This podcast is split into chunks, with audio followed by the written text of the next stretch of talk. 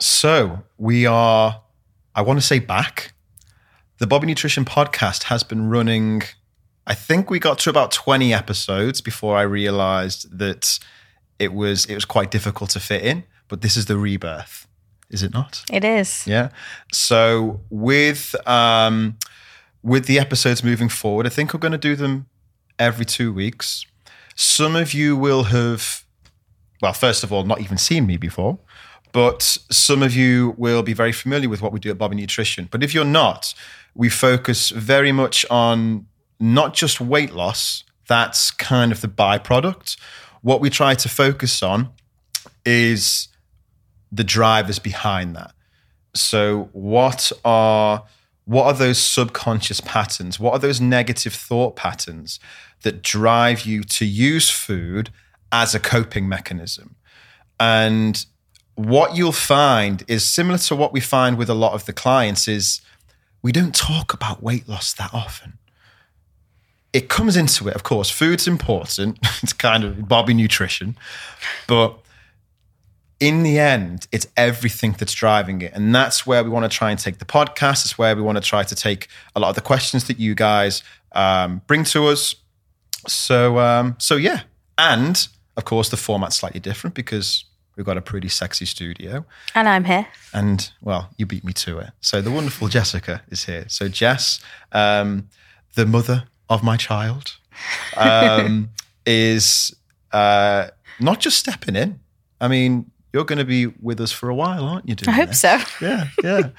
um, so what we're going to do moving forward is probably taking people's questions and things like that. But what we thought would make sense for the first podcast is seeing as it's like a rebirth, let's try to understand, you know, why the hell I'm doing this, where it all came from, some of the challenges that I get from people. You know, why the hell do I even have the right to talk about um, or help ladies? Because not exclusively, but primarily we do work with ladies in the program. And um, I'm and then we're good basically going to pick his brain and just figure out who you are. yeah, should we get going? yeah, let's get going. Cool. You got your notepad? I do. Sweet. Um, number one. so, where did Bobby Nutrition begin? The very beginning. Take us back. The very beginning. Well, I had met you. I was the reason for it. I'm the reason Alright, you're here. yeah, yeah. Well, she is. I she am. is. She is. To be fair, um, so COVID happened, and we hadn't long met, had we? We'd been together maybe like five months. Was it even that long? Mm-hmm. Was it? And COVID happened, and we had this discussion, didn't we, at a wedding the other day? Which is that kind of. It was like the make or break for a lot of couples. Unfortunately, it was it was beneficial for us. Yeah. because you know you either never saw that person again, Or you have to move in with them. or you had to move in with them. So I was kind of locked. So in you came. Yeah. and um, and I was working at the company that I was working for at the time. And it was all right. I was actually at the time, I was very proud to say that I was part of that company, but maybe I'll come to this later on. But I'll find that the reasons behind that um, were arguably toxic in some ways. They were at least coming from a, a very, um, a very kind of vulnerable place but conversation for a different day. And I was at this point where I wanted to prioritize myself and do something for me. Had I started doing any business stuff by the time I met you? You your plans when you met me was you were thinking of opening a gym. That was your business plan you were doing. Yeah, that was right. And then you started with uh, Danny in the Yeah. program. Yeah, yeah. Okay. Cool. All right. I'm glad you're here. um, so at that point, I just wanted to do something that was for me, which is what you need to do. And it all kind of happened by accident because I just, as I do now, I just wanted to help people. But um, there, there, there was never a business involved. It was nothing. It was never meant to be a business. It was just to grow Instagram to help more people. So I found a mentor in Danny and Dylan. Dylan's actually part of the business now in a in a different capacity, which is interesting. Um, and those guys helped me grow my Instagram account. Back in the days of some of you guys will will be familiar with those those infographic posts, Those which is like terrible infographics. like the, The cartoon posts of like Bart Simpson Yeah. saying this is a good workout split and this is not a good workout split. oh, I hated them. and um, they worked though. They, They d- they did work. But this is this is why it worked because but they weren't very. They weren't you, were they? No, no, they weren't. And I, at the time, it was okay because I didn't even know who my audience was then, did I? I just wanted to get into the space. Like I just wanted to open a gym. I didn't know what I wanted to do. And once I jumped into that program with them, I my my mind was focused then. And what? Up? How long was that? Was that six months? Was it a year? It No, it was about six, seven months that Was you were it? doing that for before you started to. And then the guys who owned that pivoted into say, well, we're going to do business coaching now. I was like, cool. Not a fucking clue how to do that. You can help me. I didn't even want to make money. I didn't, you know, it was never meant to be it. that. You were doing it for free. You I were was doing it coaching on the side. for free. yeah, Yeah. yeah. So I was coaching people for free. I was doing everything on the side of uh, my other job, and it just got to time went on, and then let's say another six months went by, and I was like, oh my god! So people actually want my help. They want to pay for my help. That was really that was quite weird. And if any of you are listening and you're thinking of starting a business, that is it, imposter syndrome is existent within everyone, and um, we've come a long way since since those days. And at that point, the business, the brand, what I was trying to do was essentially help previous versions of myself. So it was sort of like a relatively normal dude, was previously uneducated about the science behind nutrition Who wanted to get fit? who wants to get fit. Yeah. And also, my approach was not to give like a meal plan out or anything like that, but was to give the evidence and the science behind how everything works. So then you can take that away and you'll never need a coach again for the rest of your life. That was the premise behind it. But that got boring really quickly.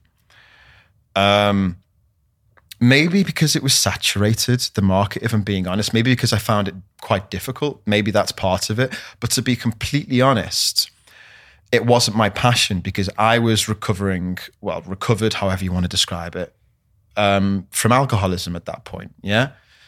And what got me through my alcoholism was a very different approach to the AA mentality, I call it, which is um, AA is different for different people. So I know it's saved God knows how many lives, but didn't work for me because what I took from it was a very avoidance based mentality, which, whether it be for alcohol, for food, whatever, it's not the best way to go about things, especially with something like food, which you kind of need. So to avoid, you know, all of these, you know, chocolate and things which are around you all the time, it's a silly model to try to follow. It's not attainable. No, it's not. And once I then started talking about how I recovered from alcoholism, which was because I was relapsing over and over and over again. And then um, naturally, what comes with that is it is shame, whether it be from other people, only because they care. So th- this isn't, you know, meant maliciously towards anyone. That's what your friends will do. They don't. They're not experts in how to help people through alcoholism. So they will get so pissed off with you. They'll be like, "Sort your fucking life out, mate." And that brings elements of shame. And then you know what do you do when you feel shame? You use the only coping mechanism that you know and rely on that works best. So for me, it was alcohol. So that was happening over and over again, and I was relapsing. So, what helped me recover was understanding why there are so many insecurities there to begin with, and how I can manage the biases that drive those choices in the end. Once I approached it from that angle, lo and behold, fixed. Terrible term to use for this context, but yeah, it was it was it was fixed. Um, And therefore, my passion became how, how this thing works. So once I started talking about that more, this very specific type of lady, lay, I'll emphasize lady, started approaching me. And she started saying, Oh my God, that's exactly what I have, but with food. Mm-hmm. And then it kind of clicked. I was like, Well, it doesn't matter what the coping mechanism is. Of course, different coping mechanisms have different ramifications. And from a physical withdrawal perspective, they're very different within their own right. But in terms of what drives the requirement to use them, there are, it's not too dissimilar from which coping mechanism you're relying on. Once I realized that, and I can actually talk about my passion, that's when it came out of me. And that's when even more passion came out of me. And it took some time, but once we then started linking food to the mind, it created the model that we have now. What was the question that we even started with? Where did it begin? Where did it begin? yeah. Well, th- you, no, you've answered it. That That is where it. it quite That's where it began. So, But where is it? Well, where has it got to then? Where's it come to now? yeah. So, from you, uh, Rob, in my flat, in my bedroom, just on your own, whilst you're supposed to be that was a working. rotten flat, wasn't it? it wasn't that bad. It was. Shut up. It was okay. Our house is nicer now. It is nice. Um, now. but from you, just on your own in the bedroom, just you know, Yeah. giving out free advice to people to Mm-hmm. like, where are you now? Explain how far you've come. Me or the, the business and the brand? They're the one and the same. Yeah. I would argue. Yeah. Um, yeah, it's it's chalk and cheese. So we, I think that I think that's a really good point to start on. Actually, is that now we know exactly who we're working with, which is what we didn't know at the beginning. Yeah, it was a mess in the beginning. It, well, yeah, because like you just you want you want to help people, but you don't know who you you know. That's that's something that just takes time. Um, and like I said, as I started talking about this very specific way of managing food, a very specific type of individual started coming to me to the point now where when I produce content, like people will sometimes get angry with me. I know we're probably going to talk about this later as well, but people get angry with me, like, how dare you exclude men? And I'm like, I'm not excluding men. I just don't work with men for the most part. So I'm you not saying you that have worked with men. You will work the with them. It's just that they don't. they don't approach me. They don't come to you like the Yeah, women it's, do. It's not, um, and the data substantiates this. What, what did you say? Sorry. nothing. and the um, and the data substantiates it. That, and, and common sense as well. Unfortunately, the because of societal pressures, women are much more victim to what we're talking about than men. It's as simple as that. Um, so we have a team now. We have um, our own food freedom coaches in the program. Um, How many are in the team now? Jess, Emma, Tyra, Rose, and Alice. Didn't forget any, did I? No. Well, we- they're we'll the have to edit that coaches, and then you have other. Yeah, know. well, yeah, you've got back, background stuff that has to be ran. Um, but the most important element uh, has to be how you maintain a program. And this is where a lot of programs go wrong. And I've seen it happen, not to name names, not the time or place. Tell me later. yeah. But there are plenty of programs that are fantastic at selling and fantastic at marketing, but have fuck all to run the program. And it just crumbles. So it's exciting for a year, maybe a bit longer, but um, there's there's there's nothing There's nothing there's to it. nothing really there underneath whether it be from from from a logistics and a practical perspective or from like an emotional and a moral perspective as well the reason that we can do what we do to the level that we do it at for the duration that we're lasting is because we'll only take in coaches who actually care. None of the coaches haven't been through shit. Every single coach, in the, and I say this to people on, on calls when they jump on a call with me and they're thinking of joining the program, I'll say, you can't be a Bobby Nutrition coach unless you've unless you've kind of experienced something Unless you've been through something. unless you've been through shit. Um, because empathy can't be taught. It, it has it has to come from within. you know, um, it has to.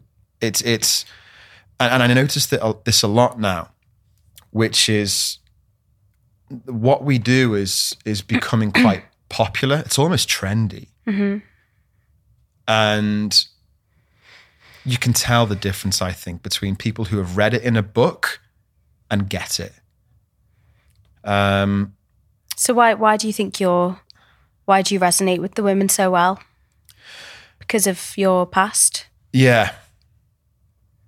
When do you remember when I, I got off a call with with um, with David, one of the lads Who reminded joined the you of program? you. Yeah, Yeah. that's why. So I cried, didn't I? Like I was Mm-hmm. You always relatively. cry. I always cry. I was relatively inconsolable because I'd spoken to this guy, and I was like, this, this lovely, kind, and and and for lack of a, a better term, beaten up character, who was clearly so giving in all elements of his life, and this is the same for all of the ladies who we work with as well. Um, I just realised I said before as well. He reminds me of me, so I'm kind of bigging myself up there, aren't I? this beautiful, this beautiful, kind. handsome, striking character. Um, no, I didn't mean that. It goes for the women as well. Is that they they all hold this incredibly serving nature. Every one of them. None of them are selfish. None of them are egotistical. Um, I'll get off a call with them, and I'm not one of those people who will do back to back calls because it's just too much. It's too emotional for me because when they describe where they've been, it just takes me right back to where I was.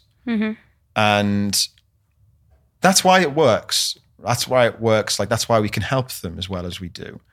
Um, but it is, it's hard. Like, th- those conversations are hard. Um, because, you know, the mind, it's easily reminded. And, you know, that nervous system, our brain, as soon as we're triggered, yeah, it will take me back to to when I struggled, you know, secret eating. And I'm not talking about me now. Um, when the ladies come to me about secret eating and when they sit down, like here, and they'll grab this pillow and put it over their tummy. All of these really intricate details of their lives, you know, for me, found on park benches, unconscious, in the back of my car by people who cared about me a lot. Um, that that's where it takes me back to, and it um, it's heavy, but it's why it's good. It's why it's why it works. Do you think you'd be doing what you're doing if you hadn't gone through all of that? No way. For two reasons. One, I wouldn't choose it. Two, um, I wouldn't have the the practical tools to to be able to do it because Bobby Nutrition bottle. um, none of let me let me be absolutely clear that when I was talking about the importance of empathy before, that's just one part of it, man. You, you've got, you know, we're, we're, we're very good at what we do because we're extremely well read.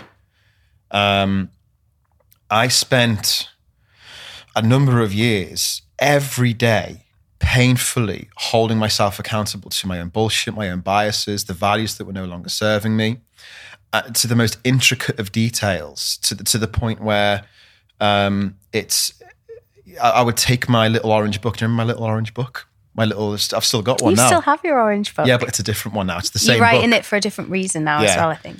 Um, so that little orange book uh, went with me everywhere. So I'd come out of a meeting in work, and I, I used to look at the orange book and think, what is he writing about every day? Am I in there? Yeah. when we first got together.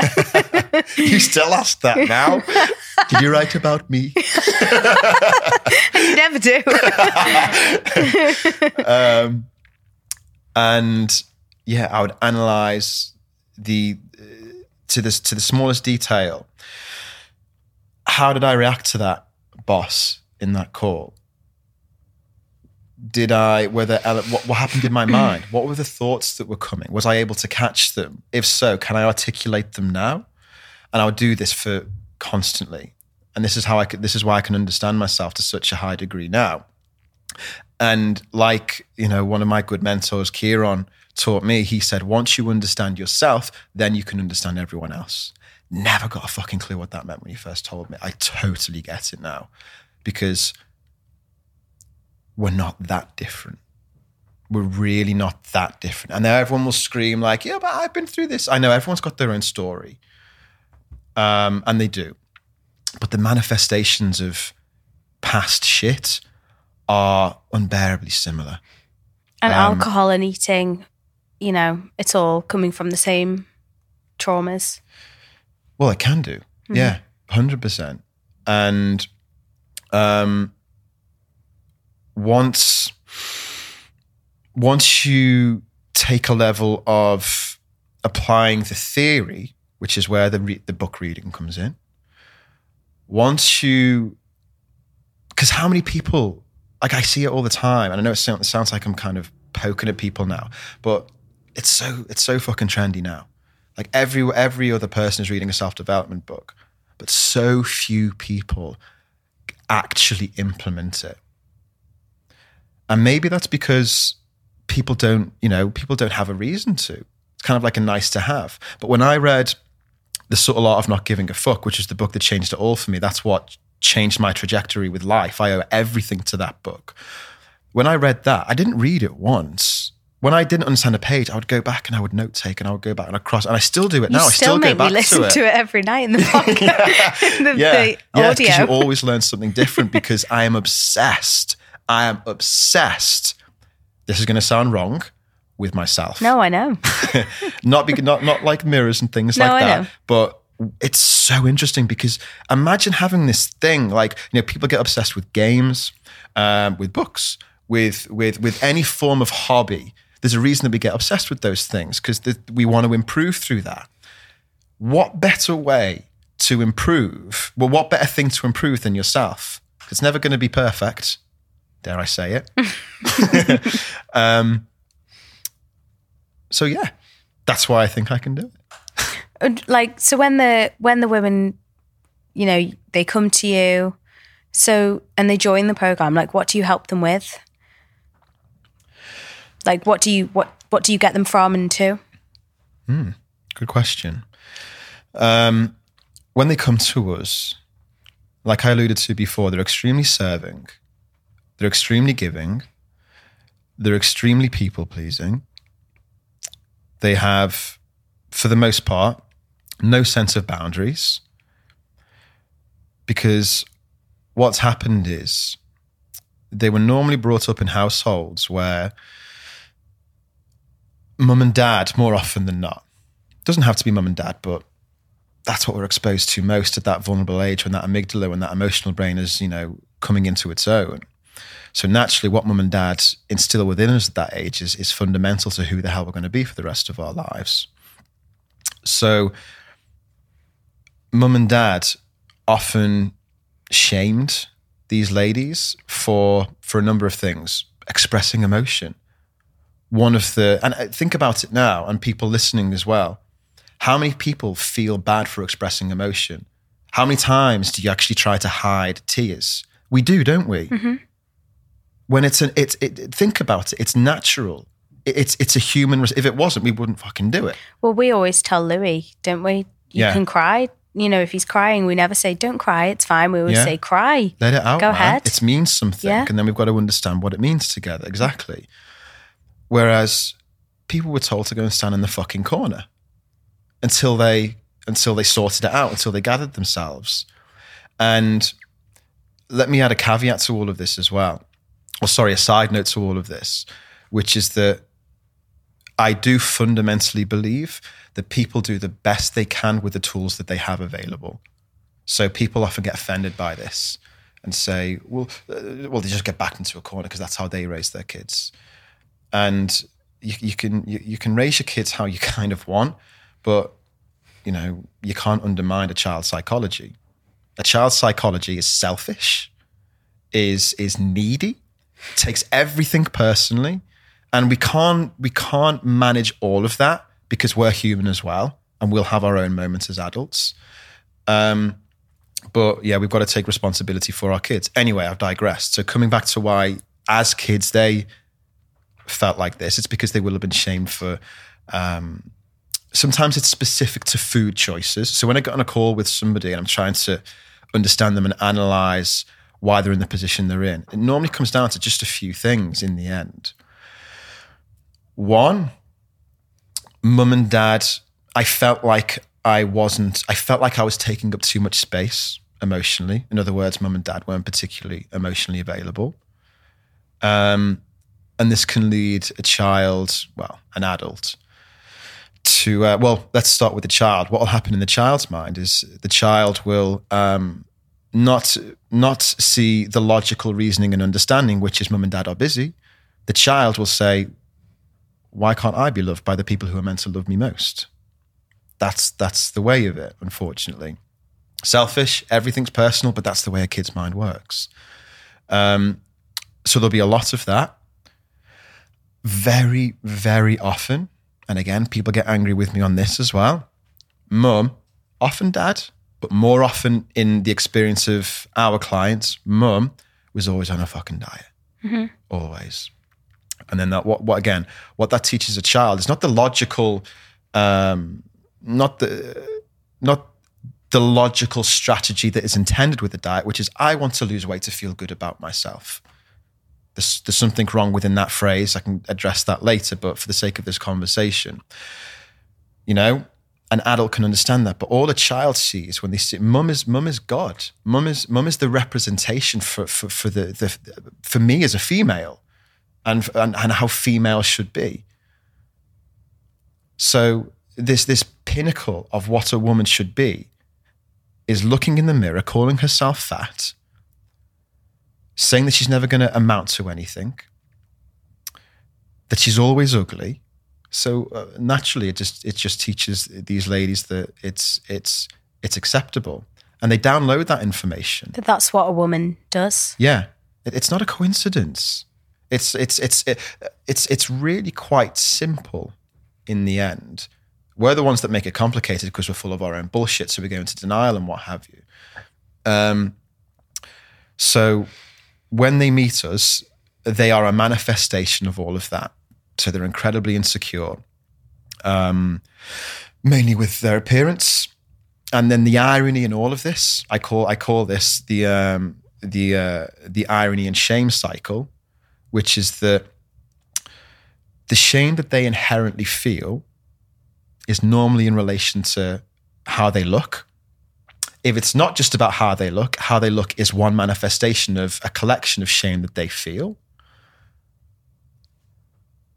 But then what will they use to soothe that shame? Food. And what does food do if you overconsume it? It adds more weight. So then the cycle goes round and round. Um, so that's the point that ladies are at when they come to us. They've always tried every single diet under the sun. But the reason that those diets don't work is because diets are logical strategies driven by a completely different part of the brain to what is actually going to help these women for the rest of their lives. As adults, we're analytical. We can calculate. If we're in the right place and we can manage ourselves well enough, we can take a step back from a situation and we can we can you know when Karen from customer services sends us a bitchy email Karen. yeah we can we can we can sort of step back sometimes not always and be logical about it and come back to it the next day. And more often than not we will be like okay well i better not send that angry email back because i've calmed down myself now. Same with diets. Whether it's calorie counting which is fine.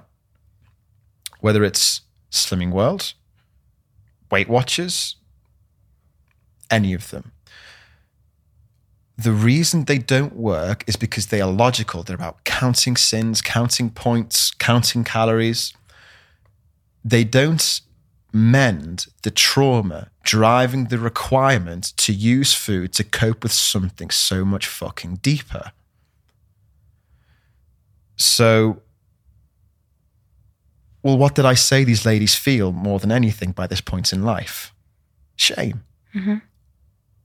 And now they failed again and again and again and again at these other things that all of these other people can seemingly do without a care in the world. I remember the TikTok you did where it said like it's it saved your life. Like the food has saved your life. It's kind of Yeah. like that, isn't it? It is. like Um, they're using it for something that's happened to them. Yeah. And this is something that always gets me teary again is when people can finally accept that. Let me reverse. When people have used food their entire lives and they don't even really understand why, it's just an instinctive reaction. It's what they've learned to use unconsciously as a coping mechanism.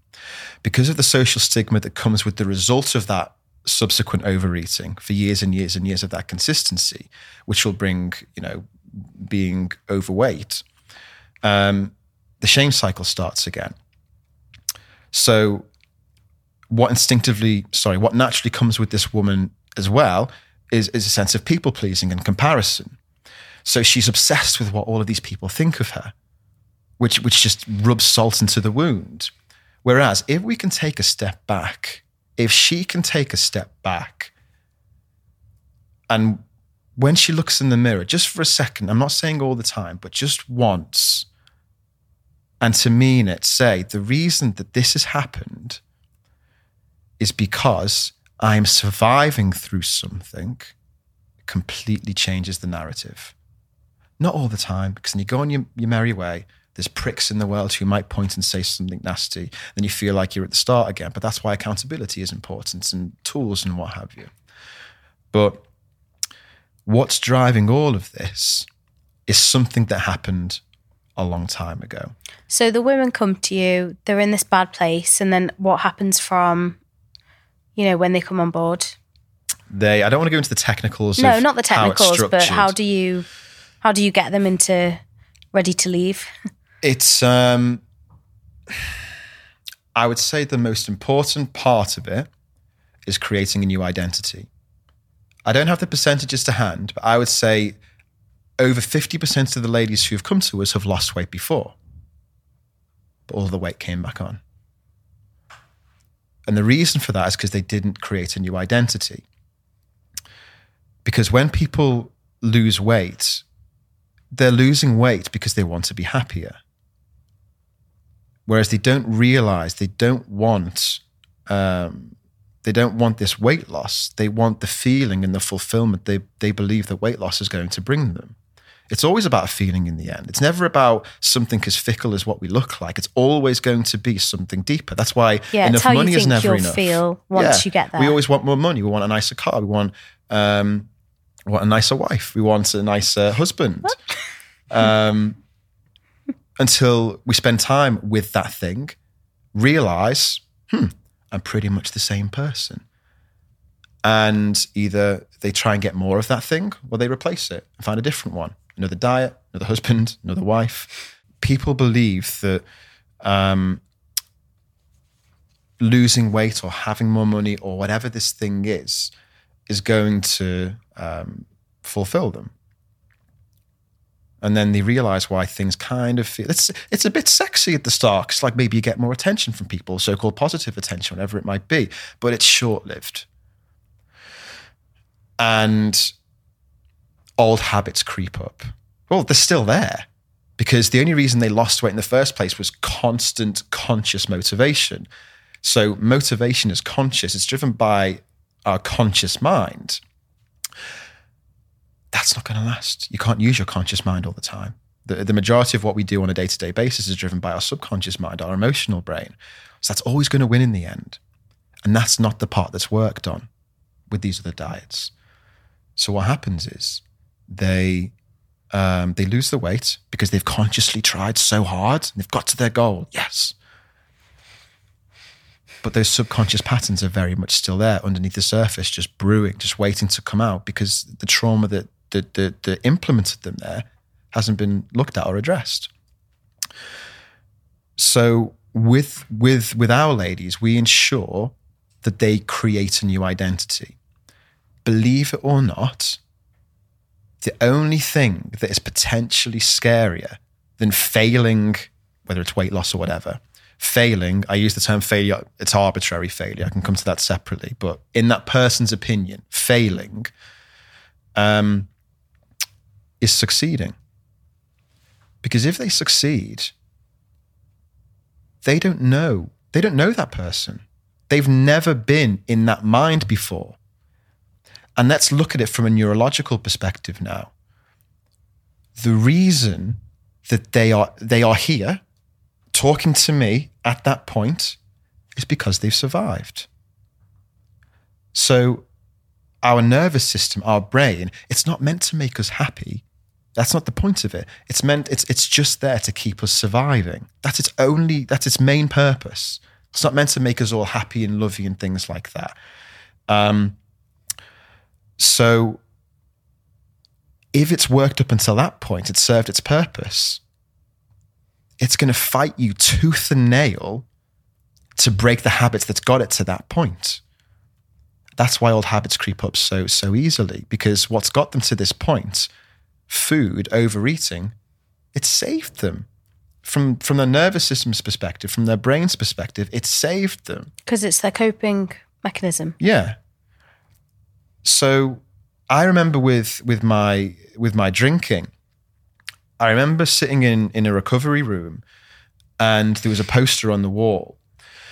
And there were loads. There was like, you know, avoid this local fentanyl going around and things like that. It was it was dark. And there was one um, poster of this man at the bottom of a bottle. It was an alcohol thing. Um, and it said something like, I know it feels impossible to get out of that bottle, but it's possible. That's bringing it back to your question before. That's why I resonate with these ladies so much because I know so uh, you you literally feel like you're stuck forever. It, you can't imagine. It's easy to sell a weight loss plan because you sell there's a before and there's an after. How do you sell happiness? It's a feeling. It's so difficult to portray that to somebody. It's my job, I suppose. That's what I've got to get better at. But th- th- that's that's that's that's where they can actually get themselves to. That's where that's the identity that I couldn't even fathom. Um, so I think yes, okay, we help them with emotional regulation tools. We teach them um, how to understand the trauma that's driving them. I think it kind of happens in two parts. One, you have to go to your past to try to understand and connect the dots as to what's driving, um, let's say, you people pleasing, or you reaching for food, or you not being able to say no to somebody. And that takes time. Then it's about developing awareness to when that's happening in, in real life. So, how is it manifesting today? And then you've got to practice and practice and practice and practice and get it wrong and practice and get it wrong. Awareness um, to how all that stuff from the past is coming up. The reason this is so hard for these ladies is because if they get that wrong, which is inevitable, it's not like it might happen, it's part of it, it's mandatory, it's a mandatory part of life. Well, what did we start with again before? They feel shame after everything. So then they can feel like they're going back to the beginning. So it's constant management of what's happening internally with them. And back and forth with that and managing all of those biases within them until they get to a point where it's not like we don't do it. I'd say to people, it's not a weight loss plan. It's not a weight loss program.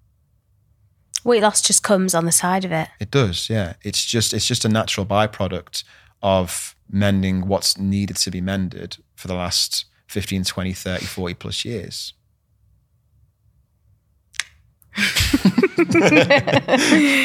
Um, amazing. So, my next question is how do you balance work and family life? Because obviously, we've got two kids, one's just eight months, and you, you know, you got your business, you're a busy man. Did you ask this so that I can say how fantastic you are? I'm just wanting a bit of praise. no. Um, how do I balance it? I think I'd love to say something as sexy as discipline. I think discipline is massively overrated um, because I think what a lot of um, influencers and coaches don't realize is they are they've got to incredible places in their lives, um, on the surface anyway, and somewhat internally. But I would also argue that a lot of discipline comes from quite a toxic place because this idea that you have to do something at the same time every single day, and if you weren't to, well, Things would, that go wrong. they would feel like a failure. That's irrational. I've been there, so that's where it started with. That's where I think it kind of has to start at that point. point, and it was just go, go, go, discipline, discipline, discipline, discipline. Um, I would um, at the start, I would wake up at five every day, four for for a long period Yeah, of time. I remember. Do that, then go to work, and then I'd come and do the rest every single evening until everything started working out a bit more successfully. So that was part of it. There was no balance then. Now, you, to be completely honest, um, we've got a good arrangement, haven't we? Yeah, we I do. don't mean practically.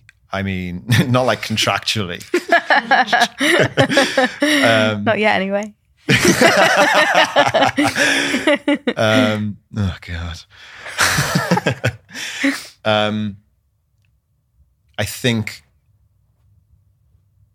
emotionally, we we have a really good balance because you, from what I understand, love looking after little one and slightly less little one. Of course. Um, and I say quite openly that I have to have boundaries in place because if you, and we've kind of had to learn this the hard way in some cases, if you just like waltz into my office, because I work, my office is at home. If you waltz into my office and you'll just casually say, even if it's something small, like just for two minutes, Like, look at baby's hat. yeah. Um, it's difficult because at the start, I would feel like I'd be hurting your feelings. But then, you know, you've got to say, take a certain element of responsibility for that as well. So that's been kind of a back and forth, hasn't it? Where no, we're got- good with that now. I don't. I now. don't bother you that much anymore, do I? No. um, so that's it. It's it's it's it's the boundaries that we have in place as a couple. For me personally, I'm still getting it perfect. I don't want to try to be like this kind of you know, uh, you know, the the ultimate ethos to to work ethic because I still make mistakes myself with it all. But what I what I have found is that you can't just go go go not without drugs you can't you can't something's going to give at some point and and it still happens to me now sometimes i have a strict cut-off time for the most most part 5 p.m or 6 p.m we'll i'll cut off won't i Well, we did have that that phone box. we did have the phone I found it today, actually. Did you? I feel like we should get it out again because where i put my phone in the phone box and you can't open it it, for a couple locks and then yeah. Yeah. Um, so, yeah, 5, p- 5 p.m. or 6 p.m. strict cutoff. But that doesn't stop your mind. hmm And it still happens now. And I have to catch myself. Again, it's, it's constant growth. Like you constantly have to monitor. You don't just fix this thing and then it goes away. You have to manage your own bullshit constantly every day.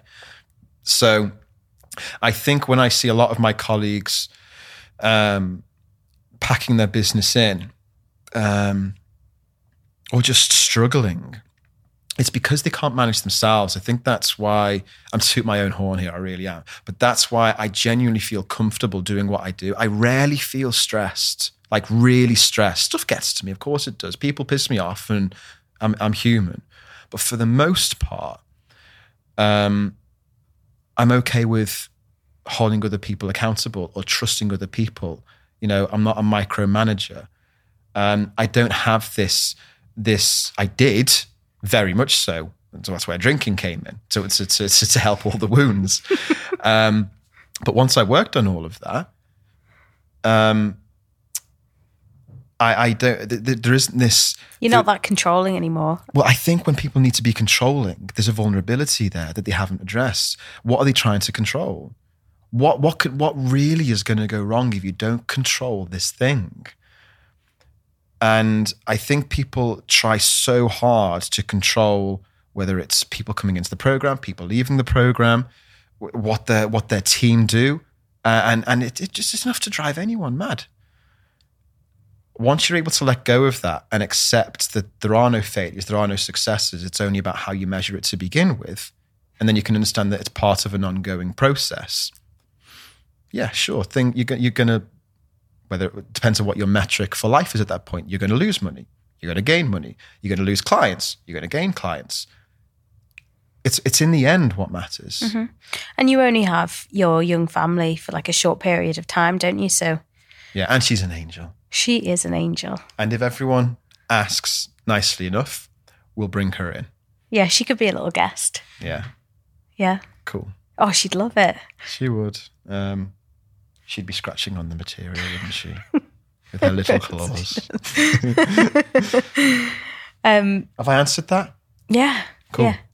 Um, so obviously you get distractions sometimes. Well, I distract myself, as everyone can see. Yeah. but I mean, you know, sometimes you'll get like a bit of hate here and there. like, how do you deal with that? It's all the same, isn't it? You have to manage yourself. But it's easier said than done.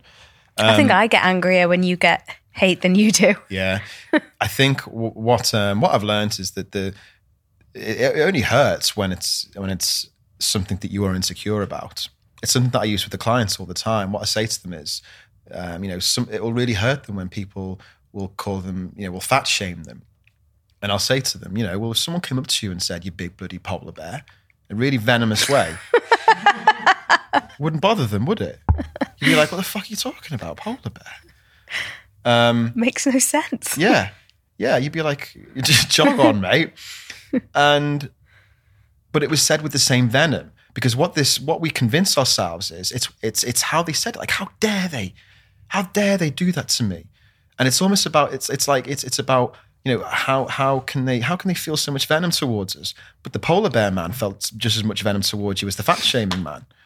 Yet we don't care about the polar bear man. We, we care about the fat shaming man. Has anyone ever said So something to you that really, really got to you? Well, it will. It will. It, it, it, I'll come to that. Yeah. Um, but the the difference between those two things is what was said, and therefore how you internalize that information. So, in other words, you don't give a shit about looking like a polar bear, so you don't find it offensive, but you do care about appearing fat. That's why it hurts. Not to say that's right. You know, you should feel comfortable however the hell you bloody look. That's not the point I'm making. That's another thing that people misconstrue. So I'll just make that absolutely clear. Um, but you do internalize it. And that's for a whole host of reasons. That's coming back to trauma. How did mum and dad raise you about um, um, in the realms of whether you want to call it fat phobia or their relationship with food or society as a whole, which mum and dad are also victims of. So it's a really complex amalgamation of things that drives that. Um, so bringing it back to me, it's how we internalize it. Um, and when I first started off, everything offended me because I hadn't, I hadn't really done any of the work properly yet. Anyway, um, what I've come to learn about myself is that if anybody, what I still struggle with is people misunderstanding my intention. That's quite hurtful still. It's still my responsibility to manage, so I'm working on it. Um, but when people misunderstand my intention, I can bite back, um, which is irrational. Because if they misunderstand my intention, they misunderstand my intention. So how can I hold them accountable for that? They just don't get it. Um, but that's something that I still struggle with. Um, if people, most of the hate I get is when people um, challenge me on how qualified I am. You know, where there's because there's plenty more people more qualified than I am, and it's it's normally a certain type of person who feels that I am fat shaming myself, which of course I'm not. It's like the opposite of what I do. Um, but because I am a sorry, this is an assumption, but I am a relatively privileged, relatively educated, relatively well spoken, normal looking young man. That's offensive to to a lot of people with, I'll be honest, a victim mentality who aren't willing to take responsibility for anything. And I'm not saying to lose weight, that's not the point that I'm making here. I'm just talking about taking responsibility responsibility internally. That's the responsibility that I'm talking about. So the way that they project that, instead of taking responsibility for themselves, is who the fuck are you to tell to tell me? Well, first of all, we have you have to listen to this podcast and the whole bloody introduction for me to explain it. So a comment section, we're not gonna we're not gonna see. You could just put a link to this podcast if someone yeah, says will. that. Yeah, I will plug. I tell you like what, it. watch I like this. it. Yeah, I like it. Um, but also, when it, you know, there are plenty of people more qualified than me. But there's a reason that you know in the program we have psychologists, psychiatrists, psychotherapists, um, therapists. Um, as students, as clients, they come to me for help. It's, it's because, first of all, they were able to drop the ego, but it's it's the subject matter at hand. You know, these guys have the qualifications that these angry people in the comment sections would be happy with. But if they were enough, why would they be coming to me for help? So it makes their first point mute in the comment section, as far as I'm concerned. Um, there's plenty of things that I can't talk about, so I don't, or I say I can't. Yeah, and true. I'll, and I'll divert somewhere else. so, do you have you ever turned anyone away from the program? Have I ever turned anyone away? Yeah, I have. Yeah, you have. I have, yeah. Um, some some people in a situation that, to, to be completely honest, too complex for what I can do or what our, what our coaches can do. I think I hate that because people, and I see this in a lot of male coaches as well. They they they haven't learned how to manage their ego and they take on way too much for what they can handle, and it's it's wrong on, on every every level. Not it's not just for the for the for the client, but for you as well as a coach. So, Don't What- time me. was meant to be subtle. if anyone is if anyone is not watching and they're listening, Jess just sort of like gestured for me to to, to hurry up. Okay, Come on, Rob. cool. I just I have one more question. Uh, what advice? Fast, isn't it? Yeah, very fast. Yeah. Um, what advice would you give to anyone who's really struggling at the moment With with, uh, well, anything, with what you, with what you work with, or with Um, anything? I would say it's hard. It's hard to give an answer that doesn't sound like bullshit because it's been said a million times before. But if I bring it back to my story in the recovery room, where I was looking at that alcoholism poster saying that, you know, with the man at the bottom of the bottle, you know, we know how difficult it is to get out, but you can climb out. You really fucking can climb out. And it's not that, oh, it is, it depends on where you are, but it's not normally as hard as people have made it out to be. It's because everything that's been offered to them in the past is, is bullshit. So there are these logical solutions, such as diets, for example. The problem hasn't been those diets necessarily, not in isolation or not by themselves. They're they're a big fucking problem. You know, diet culture is a big, big problem. But it's it's the shame that the so-called failure of those things represent to the individual and therefore how they internalize it. All of us in the end, we're just an amalgamation of everything that's happened to us in the past. So if we've been told that success is this, this, this, and that, could be money, could be dieting, could be whatever, and we've failed because of the trauma um, that was implemented in our minds as children, and we failed that, that, that, that, and that, we need to soothe that with a coping mechanism. So, what I say to people is it's not about strength, strength and motivation at the start, sure. To make a decision to, to change, sure. But for the actual sustenance, sustainability, sustenance, I'm not sure which of the two it is, for the consistency that's going to last, it's not about constant strength. And I think that's why people get so intimidated because they think they're going to have to keep this, this thing up constantly, consciously trying all the time. It's less about consciously trying, it's more about understanding yourself. Once you understand yourself to a critical degree, well, then you can have compassion for yourself. Well, what happens when you have compassion for yourself? when you have compassion for yourself, you're not judging yourself anymore. If you don't, if you're not judging yourself and you have no shame, you don't need a coping mechanism anymore. Now that sounds lovely on paper, but that it's a lot simpler than people would believe. You've just got to have the right guidance and the right the right way and a compassionate way to understand yourself better. Thanks, Rob. All right. We're wrapping up. Yeah, I think we're wrapping up. Cool. So I'll do a little plug. um, so that was the first one. I think we'll do this every two weeks. Yes, Yeah. every two weeks.